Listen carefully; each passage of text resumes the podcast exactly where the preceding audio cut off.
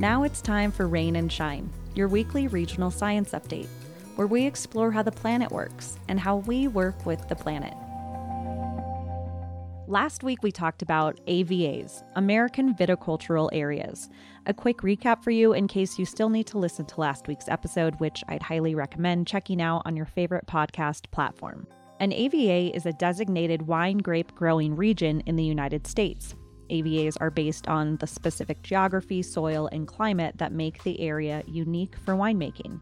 In August 2023, there were a reported 269 recognized AVAs in the United States, with over half of the AVAs being in California, and just two AVAs in Colorado, including the Grand Valley AVA, which we talked about in the last episode, and the West Elks AVA, which we'll dive into right now. The West Elks American Viticultural Area spreads through about 48,000 acres in Delta County, which is in western Colorado.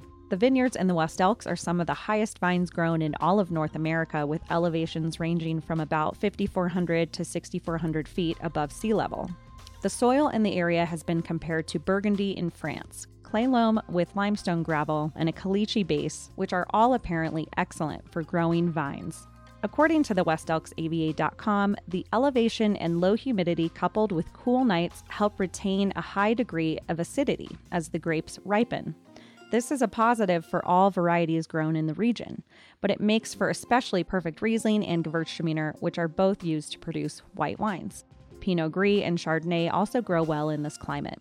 Cool nights and warm days provide a nice home for Pinot Noir, Merlot, and I even know a few winemakers who grow Syrah, Barbera, and Tempranillo.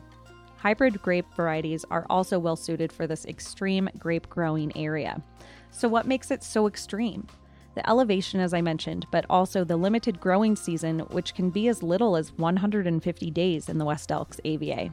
Unpredictable weather and a multitude of microclimates in the vast area can really make or break a growing season as we saw with the October 2020 cold event combined with a 2021 spring freeze.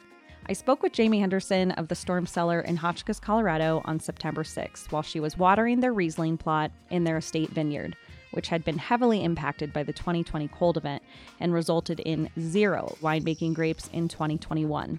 Fortunately, Jamie said that this year's conditions, with ample sunshine and irrigation water, are perfect and that the vines today are looking great and that they're seeing increased tonnage from the producing vines. And it sounds like if this consistent warm weather continues over the coming weeks, the grapes will ease right into a gentle harvest season.